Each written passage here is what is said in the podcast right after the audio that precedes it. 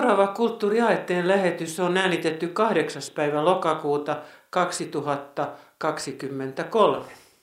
Olemme nyt Outokummussa, koska me olemme täällä Tapanin kanssa tapaamassa miniäämme Mario Laneria, joka viettää itse asiassa huomenna syntymäpäiviään, joten voidaan nyt tässä sanoa jo onneksi olkoon Mario.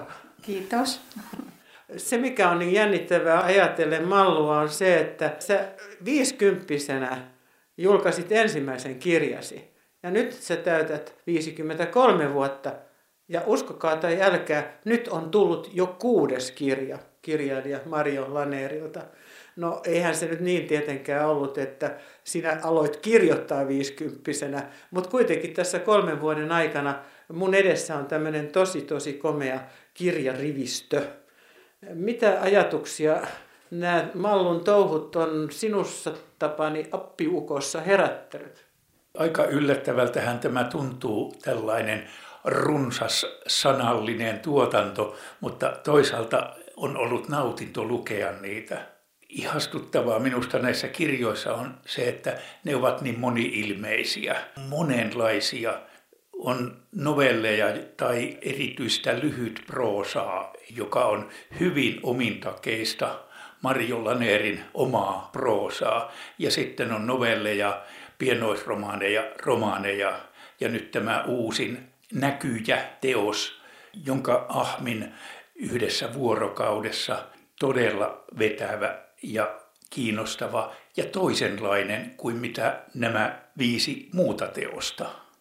No nythän on tosi kiinnostavaa Mallu kysyä sulta, että kuinka sinä olet niin moni-ilmeinen, että sä oot nyt kirjailijana muutamia vuosia tehnyt paljon paljon töitä. Sitä ennen omaishoitajana olet hoitanut lapsiasi ja vakavasti sairastuneen äitisikin hoidit ihan hänen elämänsä viime hetkiin saakka. Ja kun tästä olet tavallaan vapautunut, niin sulla on jäänyt nyt sitten aikaa tähän kirjoittamiseen.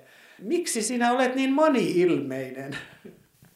Ehkä on semmoinen tarkkailijan luonne, että sitä on kerännyt koko elämänsä matkan varrelta kaikenlaista pääkoppaa. Ja, sitten kun se portti on kerran auennut, niin sieltä on nyt vaan tullut oikein rypäs kaikkea tavaraa ulos. No Tapani tässä toi just esille, että sulla on tätä lyhytproosaa tai lyhyt novelleja, jotka mua ihastutti silloin. Ne oli niitä ensimmäisiä, koska hyvin semmoiseen suppeeseen muotoon sait niin paljon asiaa kerrottua. Siis et rasittanut lukijaa monisanaisuudella, vaan päinvastoin hyvin taloudellisesti käytit kieltä, mutta se aukesi lukijalle moniin moniin suuntiin. Ja nyt tämä viimeisin kirja, jonka nimi on Näkyjä, romaani, niin tämä on kyllä niin erilainen kuin nämä edelliset. Kirjoittajana olet edelleenkin erinomainen sanankäyttäjä, erinomainen lauseiden rakentaja. Sitä muutosta nyt ei ole tullut, mutta tämä sisällöllinen puoli on nyt jotain ihan uutta. Mitä sinussa tapahtui, kun sä rupesit kirjoittaa tätä viimeistä näkyjä nimistä kirjaa? Jokin muutos, ainakin tuntuu siltä, että jokin muutos oli tapahtunut. En mä tiennyt sitä itsekään silloin kirjoittaessa tai kun aloitin sitä tarinaa, että olin jo uupunut ja masentunut. Hakeuduin jossain kohti sitä, kun olin jo aloitellut, niin itse sitten terapiaa ja olin jossain kohti ihan sairaslomallakin, että silloin jäi se kirjoittaminen kesken ja kerkesin miettiä, että en saa tuota tarinaa kyllä koskaan varmaan valmiiksi, että se katosi niiden kuukausien aikana, mutta että se on semmoinen oma terapiatyö tuo kirja, että siellä puhutaan pimeästä kaivosta ja mä tiedän, mistä mä siinä kirjoitan, että siihen tuli hyvin paljon tyhjennettyä omaa ajattelua niiltä kuukausilta. Se on myös semmoinen lohtukirja. Oli talvi ja mulla oli todella alakulonen olo ja mä hakeuduin jotenkin intuitiivisesti takaisin metsään niin kuin pikkutyttönä. Ja musta tuntuu, että mä näin sen oikeasti sillä lailla kuin lapsena. Ja annoin vaan sen tekstin tulla sitä mukaan, kun sitä tuli ja puhuin jopa terapeutin kanssa jatkuvasti omien tunteiden käsittelystä, mutta myös ton kirjan kirjoittamisesta. Ja hän vielä oli koko ajan sitä mieltä mun tukena siinä, että kirjoita vaan, että sille löytyy kyllä sit lukijoita, kun se on noin tuoreesti masentumisesta kirjoitettu. Mutta tokihan se on paljon muutakin kuin masen, masentumisesta, että se on myös yksinäisyydestä ja vähän erityisemmän ihmisen elämästä, ulkopuolisuudesta ja, ja sitten myös oma haave tuli sinne kirjoitettua tällaista omavaraisuudesta, kun itse tykkään kerätä ja syödä nimenomaan kaiken näköistä, mitä metsästä ja luonnosta löytyy. Niin se oli hyvin pitkälle sellainen oman valon löytämisen kirja. Tässä varmaan eniten tulee ihmisen sisäistä tuntoa esiin, vaikka siinä on tämä ulkoinen metsä ja ulkoiset olosuhteet on, mutta kyllä sitä lukee sillä lailla, että tämä on kehitystarina. Voitko sä, Mallu, etsiä jonkun kohdan tuosta, jonka voisit meille lukea, niin päästään vähän kuulemaan, että minkälaista se sun kielenkäyttösi on. Joo. Minä elin varjoissa metsäni keskellä. Näin välillä näkyjä ihmisistä, jotka muka kulkivat pihani poikki, niin kuin olisivat olleet kävelytiellä. Käveli siellä aiemmin näkemäni pieni tyttö ja tämän isäkin. Syrjäsilmällä olin havainnoivinani myös äitini ulkonarulla pyykkiä ripustamassa. Joskus ulkooven avattua, niin näin äidin selän vilahtavan saunan ovesta sisään. Kerran isäni oli istuinaan metsän rajalla kannon päällä. Oikeasti luonani olivat vain tummat puut, jotka suhisivat ja notkuivat tuulissa, välillä paukkuen toisiaan vasten. Tuota niiltä kadehdin, vierekkäin oloa, tukea ja vastusta, luottamusta.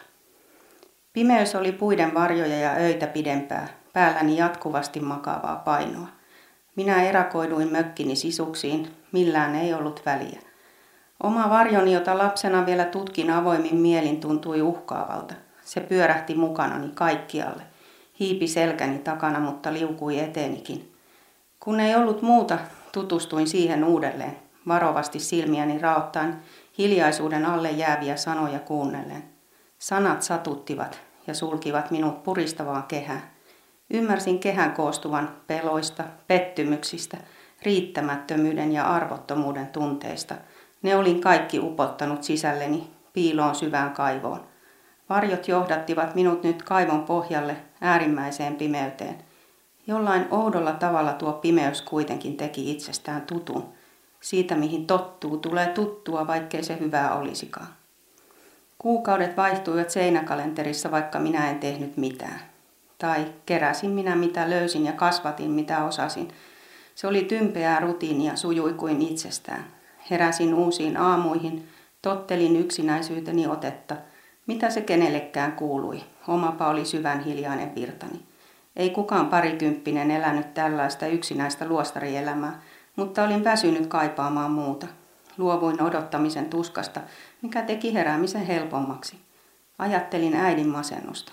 Olinko voinut periä sen? Tällaisiakö hänenkin päivänsä olivat? Toivottomia, hauraita, utuisia. Seisoimme kai saman samean virran keskellä, jossa kaikki muu liikkui – vai me emme. Saatoimme olla enemmän toistemme kaltaisia kuin olisin halunnut myöntää, äiti ja minä.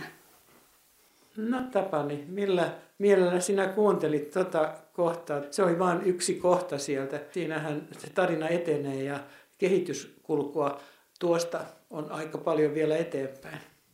Minusta tuossa katkelmassa tuli jo hyvin selkeästi esiin, mihin Marjo itse viittasi tässä, että metsä oli se lohtu, Eli psyykkisten vaikeuksien heijastaminen, oman elämän tilanteen heijastaminen siihen, että miten metsässä voi nähdä puiden toveruutta. Metsän ekologia on toisiaan tukevien eliöiden yhteiselämää ja se yksinäisyys ja tämä yhteisyys metsän kanssa luo tähän kirjaan erittäin vahvan ekologisen viestin, ympäristön suojelun viestin ja, ja ympäristön kunnioittamisen, mutta toisaalta myöskin psyykkisen kokemuksen, että luonto on meille lohtu ja voimavara ilman sellaista opettavaista otetta yksilöiden kokemuksen kautta paikoin aivan liikuttavalla tavalla. Sitten musta tosi näppärästi, jos nyt voi sanoa, että kirjailija on näppärästi tehnyt päähenkilöstä vähitellen valokuvaajan. Ja tämä visuaalinen maailma, niin se oli kuin heijastus siitä ulkopuolisesta maailmasta. Ja mitä päähenkilö siellä näkee ja mitä hän haluaa kuvata. Mitä ne kuvat kertoivat sulle, miksi valitsit juuri näitä kohteita. hänen kuvattavakseen? Se lähti siitä lapsuudesta liikkeelle, mitä mä oon itse tarkkailun metsässä ja edelleenkin huomaan, kun on ihan erilainen olo jo, niin pystyy taas katsomaan maailmaa niin, että se on niin lukemattomin tavoin kaunis. Jokainen hyönteinen ja kasvi siellä on itse asiassa niin erikoinen, että siihen pitäisi kiinnittää ihan erikseen huomioon. Sitten kun miettii just tätä lajien katoamista, niin haluaisi, että niistä jäisi edes jotain muistoja. Mä luin tota kirjaa sillä tavalla, että jos sen ihan yksinkertaistaisi, niin sanoisi, että minusta tämä Mario Lanerin kirja on oppi olemisesta. Et yleensä kirjoissa tarinat menee hurjaa vauhtia, tulee kaikenlaisia käänteitä ja yllätyksiä, menoa ja meininki on. Niin tässä ollaan. Siis tapahtumat ei mene hirveätä vauhtia, vaikka siinä sitten loppujen lopuksi sisäisesti ja myös ulkoisesti kyllä tapahtuu. Tapani sanoi, että hän luki sen kahdessa päivässä.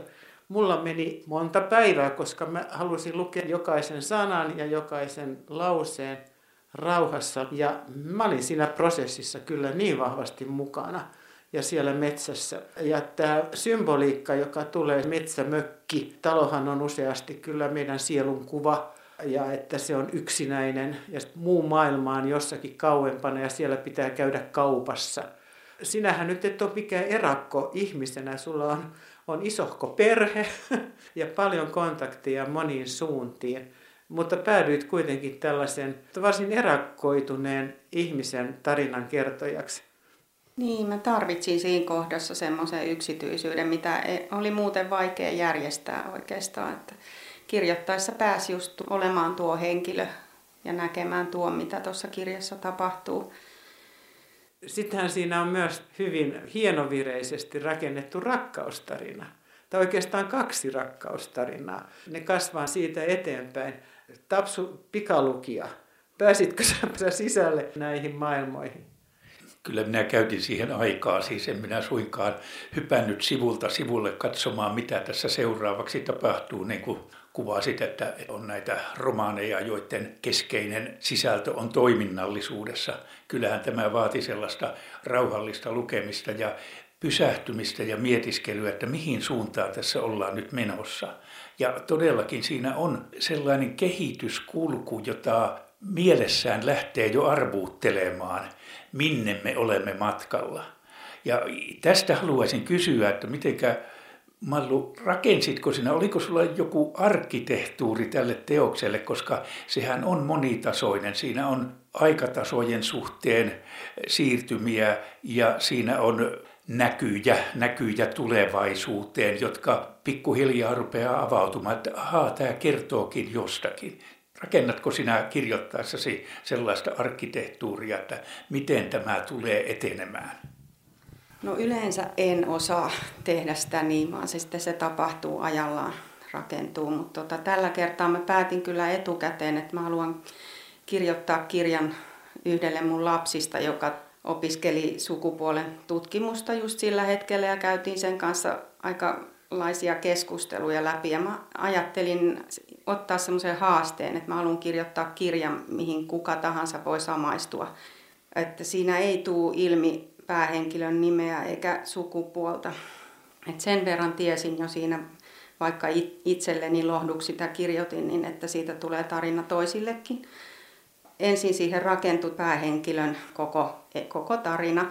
Sitten mä luetin sen mun miehellä, joka sanoi, että tämä on tosi kaunista tekstiä, mutta tästä puuttuu nyt jotkut tasot. Sitten siihen rupesi muodostumaan niitä tasoja. Mä heti keksin, että kenet mä otan siihen toiseksi kertojaksi ja sitten mä vielä jotenkin yhtäkkiä ymmärsin, että ne näyt puuttuu siitä muuten kuin kameran kautta, että, että siihen voisi tulla jotain, mikä lohduttaa paljastamatta juonta muuten, mutta että josta tulee sisältöä sille päähenkilölle, minkä takia hän välttää parikin kohtaa, missä hän on lähellä omaa loppuaan.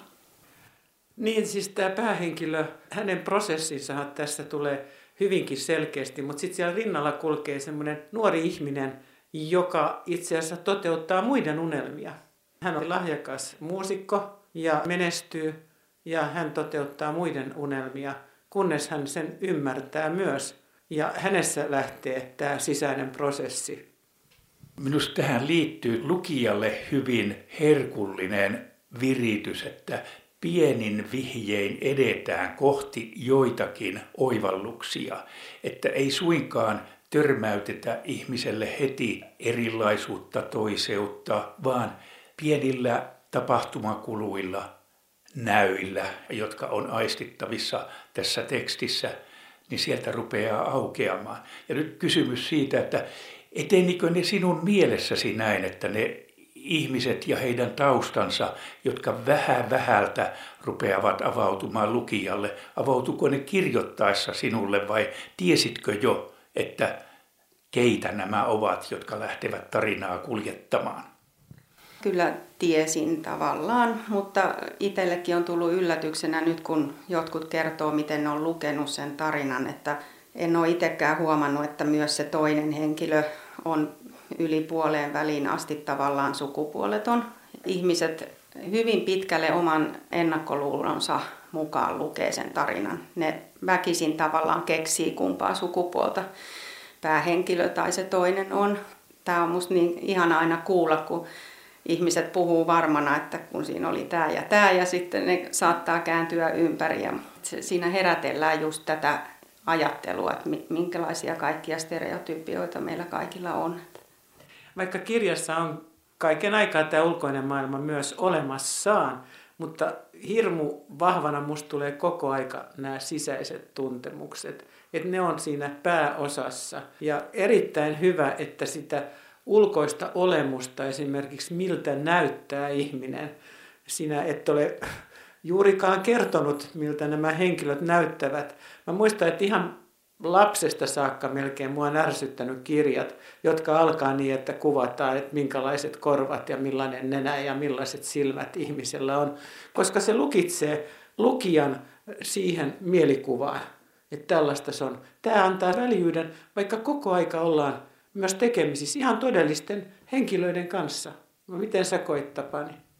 Juuri näin, että se ihmisten avautuminen ja jäsentyminen mielessä pysyy silleen ailahtelevaisena, vapaana. Ainakaan minulla en, ei, ei syntynyt tämmöistä lukitusta, että olisin, tietysti olin kuullut ja keskustellut Mallun kanssa aikaisemmin ja seurannut hänen blogiaan Facebookista, josta tiesin, että mitä on tulossa.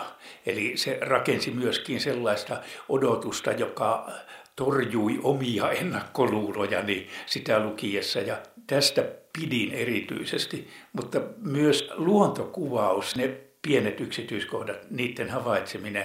Mutta kirjoittamisprosessiin liittyen joudutko tekemään töitä ihan luonnontieteen kanssa perehtyäksesi siihen, että miten valokuvaaja näkee perhosen tai hyönteisen tai jonkun tietyn ilmiön, jonka hän kuvaa.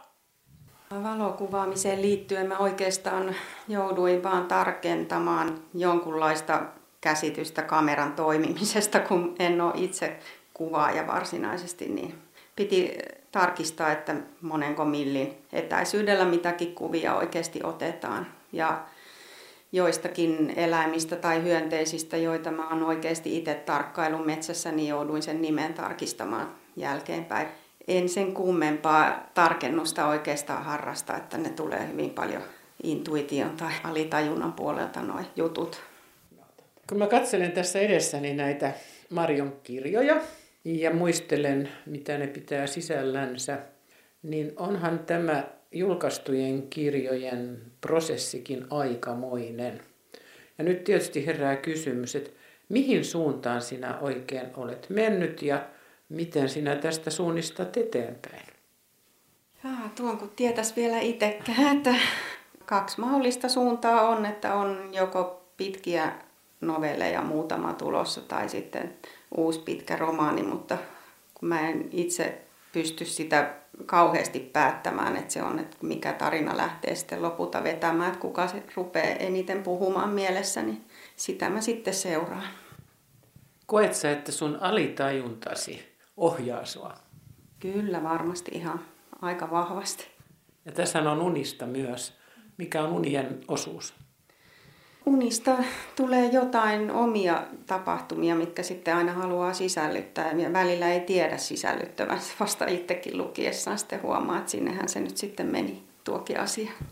No kun me tunnetaan sinut niin hyvin, miniämme ja neljän lapsen lapsemme äitinä ja tiedetään sinun tarinasi ja miten kiinni sä olet ollut tomaishoitajana ja nyt tämä suuri muutos, joka on sitten tapahtunut, mehän tiedetään, että sä olet kirjoittanut aina ja sä oot aina osannut kirjoittaa ja sulla on selvästikin ollut halu päästä kirjoittamaan. Niin tämä kuitenkin elämän sisällöllinen muutos on aika huikea. Muutamassa vuodessa sä olet nyt kerta kaikkiaan kirjailija.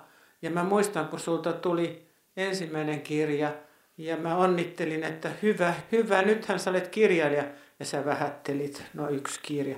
Tuli toinen kirja, no nyt sinä olet ainakin kirjailija, kaksi kirjaa on julkaistu.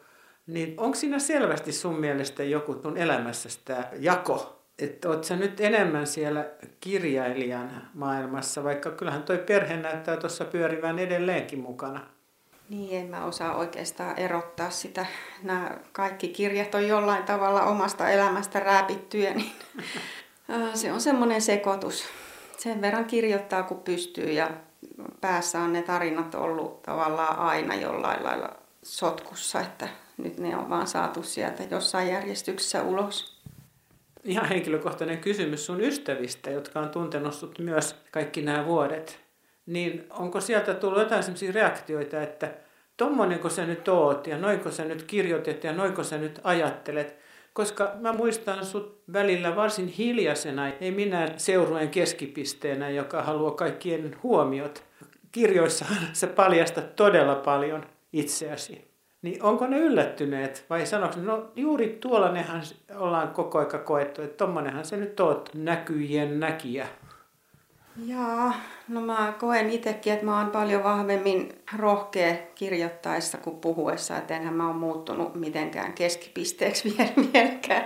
Kyllä mä oon aina tarkkailu mieluummin sivustalta. Sillä lailla näkee mun mielestä enemmän kuin olemalla itse koko ajan äänessä. Ei mun ystävät varmaan ole silleen, ei me ole edes puhuttu asiasta, en mä ole muuttunut ihmisenä miksikään, että Jotkut ystävät tietysti antaa ihanaa palautetta, että ei ole hoksannut, että osaan tuommoistakin, mutta... Nimenomaan siitä, että yllättyy, miten hyvin sä kirjoitat. Ja mä muistan, että mun kohdalla ainakin nämä pikkunovellit, niin mun mielestä siellä on semmoisia suorastaan aarteita, pieniä, pieniä jalokivi-novelleja, niin täysosumia, sivu tai kaksi, ja ne on niin täynnä merkitystä kun näitä novelleja ajattelen, niitä lukiessa mulle heräsi monia assosiaatioita. Tässä liikutaan ajoittain absurdisuuden rajoilla. Mennään sellaiseen kuvaukseen, joka on konkreettista, mutta jollain tavalla surrealistista.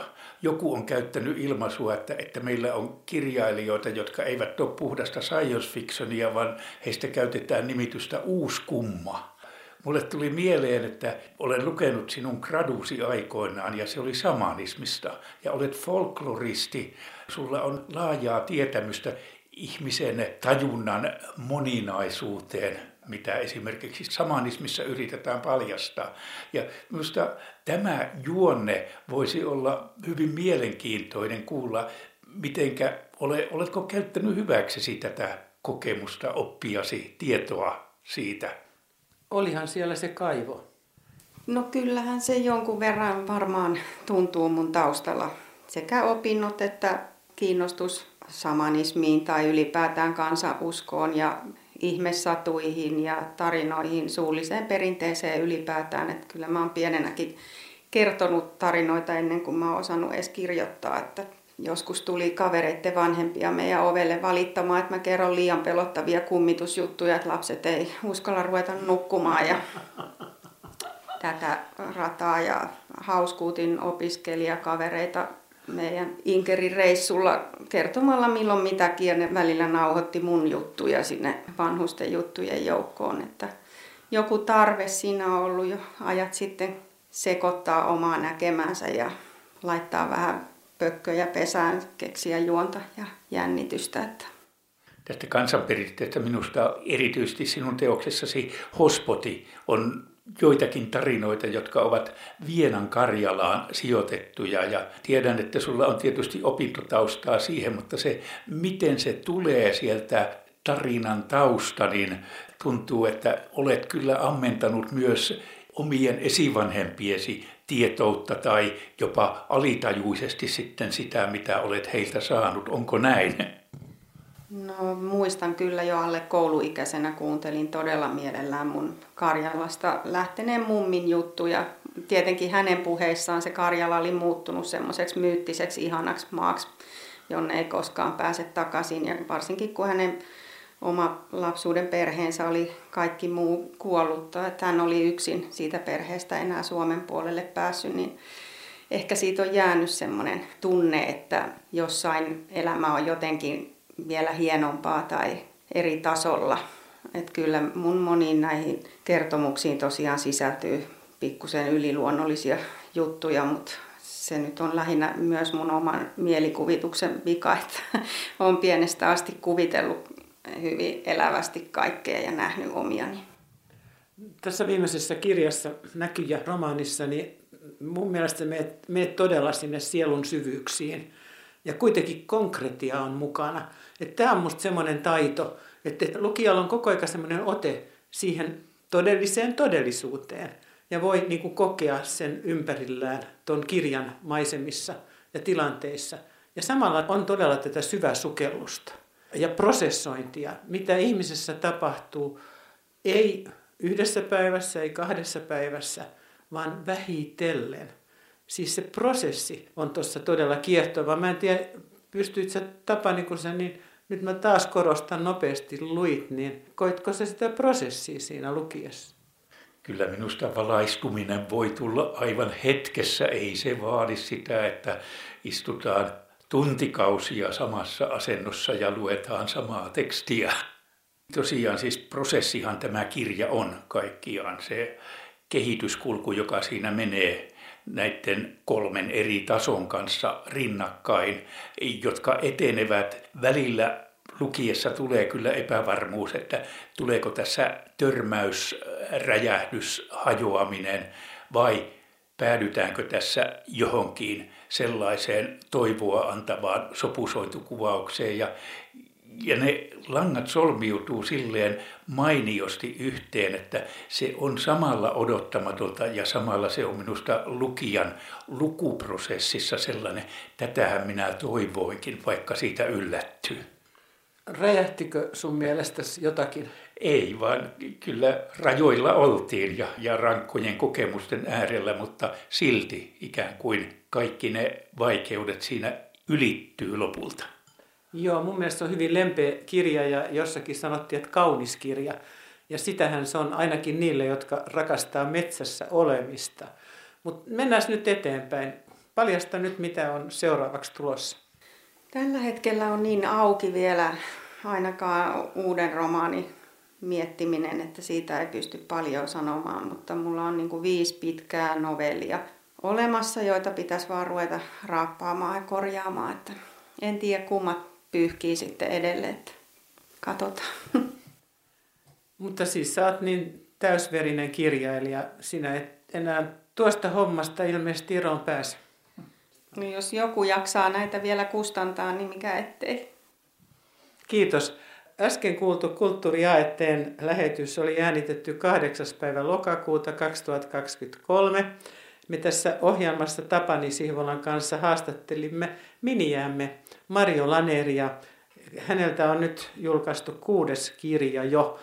Aikamoista tahtia näitä on tullut pienkustantamoilta täältä Itä-Suomesta, Joensuusta ja Kuopiosta nämä kustantajat on.